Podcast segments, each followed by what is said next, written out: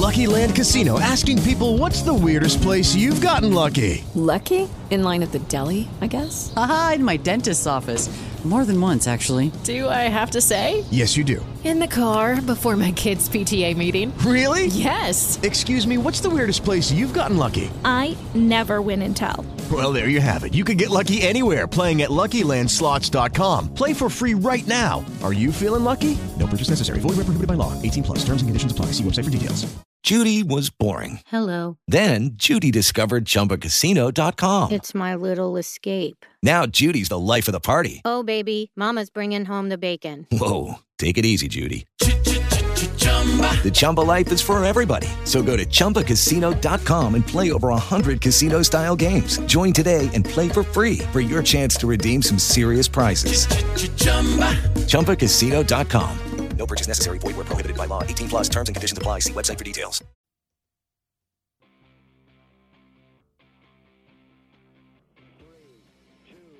One, zero. All engine running.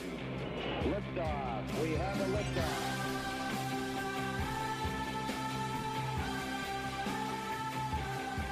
Why, hello there. Welcome. It is Erick Erickson here. News 95.5 AM 750 WSB, and no one listening on the radio is actually getting this. It's just you guys listening on the podcast. Uh, this is a special podcast episode of uh, the Erick Erickson Show. First of all, I want to tell you guys thank you for all of your feedback. We are not going to abandon the podcast. Uh, there was unanimity, unanimity among all. I mean, I think I heard from all 15,000 people. My email box inbox melted down. Nobody wants me to get rid of the show. Now, you should know that I am on vacation and will be until January 3rd. And starting January 3rd, my show in Atlanta, if you're a regular listener podcast, you probably already heard this, is going to move from five to seven to four to six. Uh, we're also working on a national show. Uh, hopefully, we'll be able to lock that in uh, in the first quarter next year. And so there will be a national show in addition to the Atlanta show. We're not doing it um, separate. We're not scrapping one to do the other. I, I'm committed to my Atlanta audience. And my boss has been very gracious and said if I want to go out somewhere else and, and do another show, go for it as long as I'm back for the afternoon. And I am glad to be back for the afternoon. So we're working on that. Please put that on your prayer list. Uh, we're trying to make that happen. Um, it is way more difficult than I thought. In any event, uh, the Christmas show will be out soon. But I wanted to come in because of all the news in the last 48 hours. I wanted to be able to spend some time here uh, with General Mattis leaving and why this is a big deal. And it has everything to do with Syria. Um, let me let me back up and give you an overview of the Syrian situation. When ISIS moved into Syria, they took advantage of a political vacuum. Uh, and the political vacuum was caused by the Syrian civil war. And it is a civil war. Um, a, a group of uh, people have decided to stand up to Bashar al Assad. Uh, he is the last Ba'athist Party member to control part of the Middle East. Saddam Hussein and uh, the Assad family were Baathists. They were the successor party of the Nazis. That is a historic fact. You can look it up for yourself. Uh, they they were essentially the Arab Nazi Party, and they have been allowed to survive. The Russians have allied themselves with the Syrians, and we decided this was not a good thing uh, for our interest, Israel's interest, Saudi Arabia's interest, any of our allies' interests. And so we began sending a small number of troops to help uh, organize the rebellion against Assad. Well, as that was happening, ISIS moved into eastern Syria, and we had to fight them there because ISIS was building up in eastern Syria an area uh, that they could organize, they could train, and they could send out terrorists around the world. We allied with the Kurds. The Kurds have a troubled history with Turkey. Uh, the southeastern part of Turkey had at one time been an autonomous province. The Turks largely wiped them out. Uh, they've been very, very nervous about northern Iraq uh, becoming a Kurdish area. They do not like the Kurds. It is a bad history, racism, all sorts of things mixed in there. The Kurds have been our very good allies. They have stood shoulder to shoulder with us fighting ISIS. They are not Islamic radicals. This is not an Afghan situation. I've seen some people compare this to Afghanistan, where we were helping the Mujahideen and they became radicalized with Osama bin Laden. This isn't that sort of thing. The Turk, uh, the the Kurds are Muslim, uh, but they are a a philosophical Mus have a philosophical Muslim background. They are um, more ethnicity Muslim than an Arab than anything. I mean, they're Kurds. This is not the same situation. Uh, the Kurds have been our allies in Iraq. They have been our allies in Syria. They have been our allies for a very long time.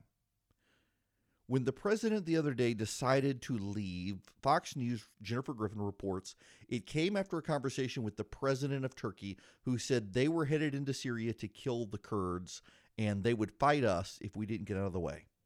And so the president decided to get out of the way. So, in other words, the Turkish president told the American president that the Turks were coming in to kill American allies. And the American president decided to get out of the way and let it happen.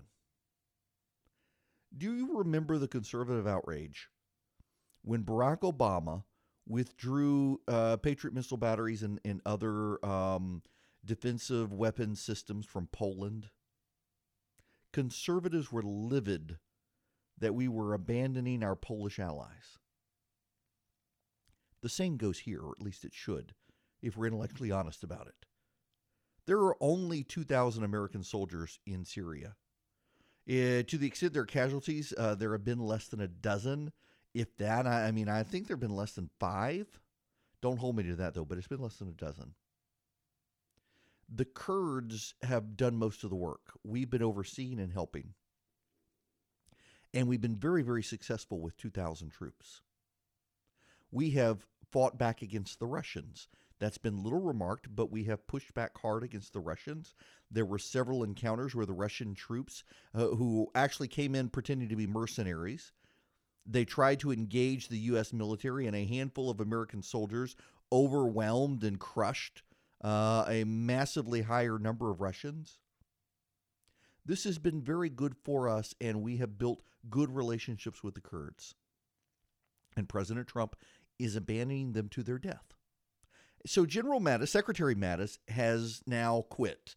He's quit because of Syria, and shortly thereafter, the Afghanistan situation came up. This is not good for uh, American policy. I agree that we need to leave Afghanistan. I do. We've been there long enough. Nothing's going to change. But there are peace talks beginning to happen, or at least ceasefire talks beginning to happen. Announcing that the Americans are leaving before the peace talks begin is very much like Barack Obama giving a date certain for our withdrawal, so the Taliban just held back and waited for that date. Uh, this was not smart on the president's part to do. To say, hey, hey, hey, uh, we're going to abandon the area. Now go have your peace talks with that in mind. That wasn't smart. Uh, likewise, uh, going on and pulling them out now without a plan to pull them out in, in incremental areas around the country. And the same with Syria. We've only got 2,000 troops. Pulling them out immediately sends our allies to their death. And yet again cements the fact that the Americans cannot be trusted. And this is the biggest thing. We need as many allies as we can around the world right now as China and Russia begin to exert themselves. Their view of world hegemony is different from ours. Their institutions are not democratic. Their values are not democratic. They are hostile to people of faith. They are hostile to uh, the idea of liberty. And they are collaborating more and more increasingly. The United States is the only country that can stand up to them. And our allies are seeing our presidents, Obama and Trump, sell them out. That's not good. And if you read Secretary Mattis's letter, he is very adamant that we owe an obligation to the world as essentially the leader of the free world to stand and lead on these issues because no one else can at a time where the free world needs that leadership and we're not doing it. When that op ed, anonymous op ed, came out in the New York Times a while back, uh, Nikki Haley responded to it, and, and it actually got her in trouble at the White House. I, it was underreported, but the White House did not like Nikki Haley's op ed. They really didn't, even though I thought it was great. They did not like it. And they did not like it because they thought that Nikki Haley was essentially trying to, to make it about her. Uh, you know, the president is always, always upset with attention. There's actually a report out. I'm recording this on December 21st at 10 a.m. There's a report out today that the president is already upset with Mick Mulvaney because there have been several press reports out that two years ago, Mick Mulvaney called the president a terrible person. And so before Mulvaney already begins chief of staff job, the president already is upset with him.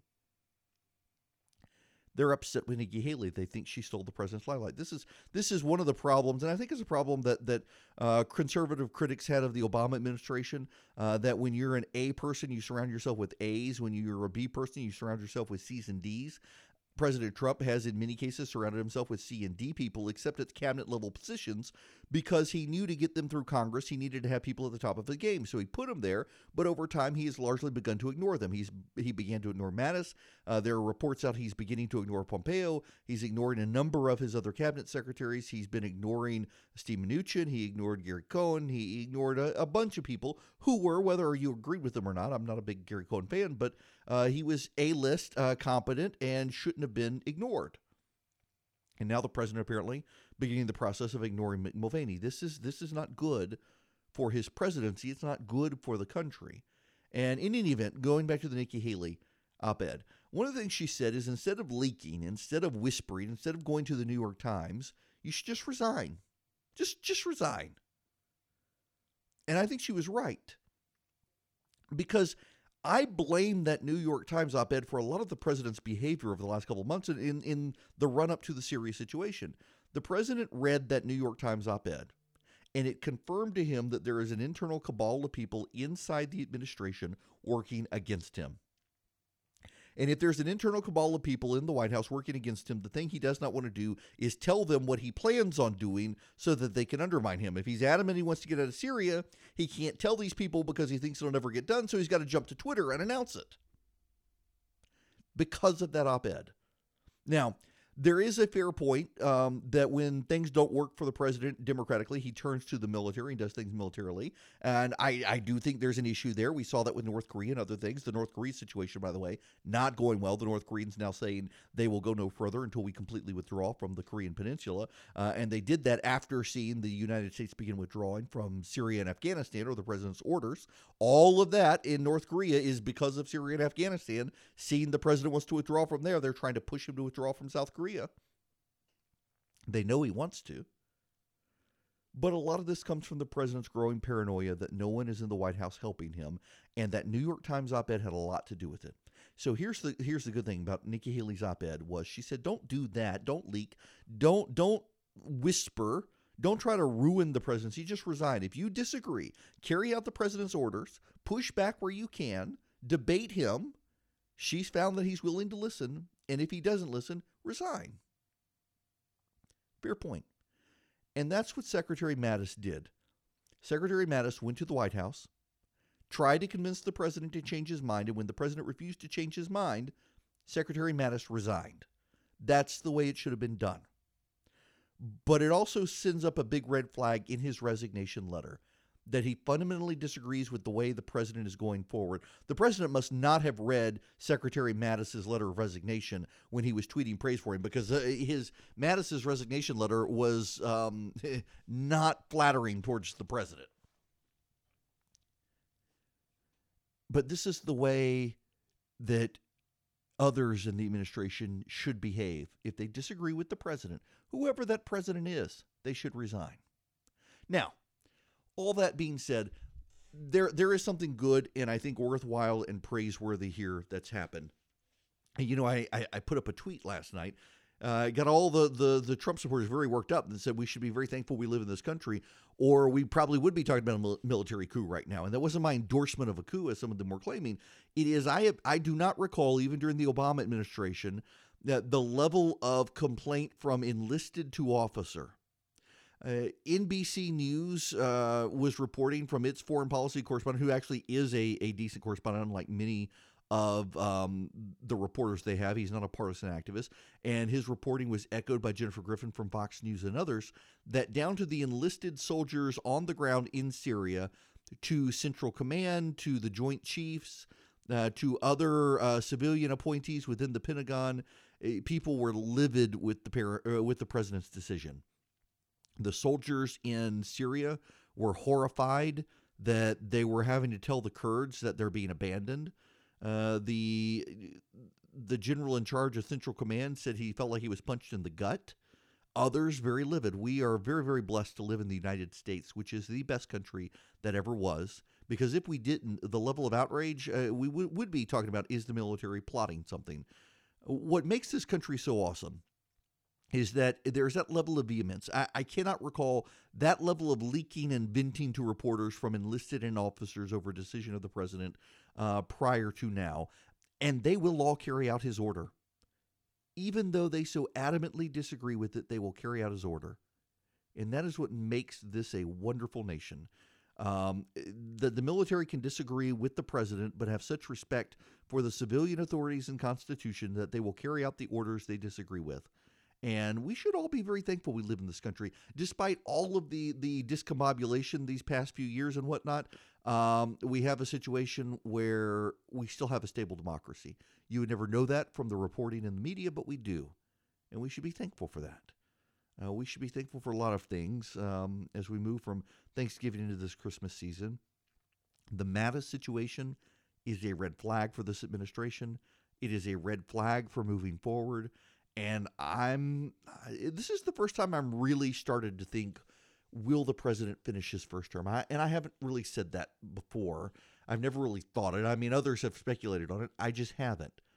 But seeing the way he's behaving, I, I've got friends of mine, the number of friends of mine who in the last 24 hours have said, maybe the Russians really do have something. Maybe the P tape is real, have skyrocketed. Because when you think about it, in the last 48 hours, the only people happy with the president are the Russians. He got rid of the sanctions on the Russian oligarchs, despite um, his advisors telling him not to. And he's withdrawn from Syria, despite his advisors telling him not to. The only people who benefit from those decisions, the Russians. And people are like, hey, maybe they really do have something on him. And I don't think that's the case. But I'm starting to wonder if he's just trying to wrap things up and be done.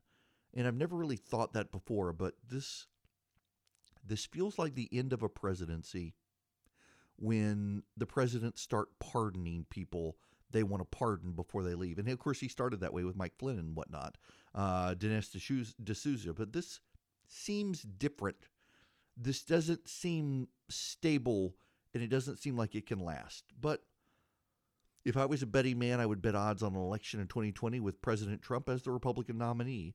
Um, this is just a weird situation, though. We should certainly be in prayer for the country, for the president, and our leaders right now.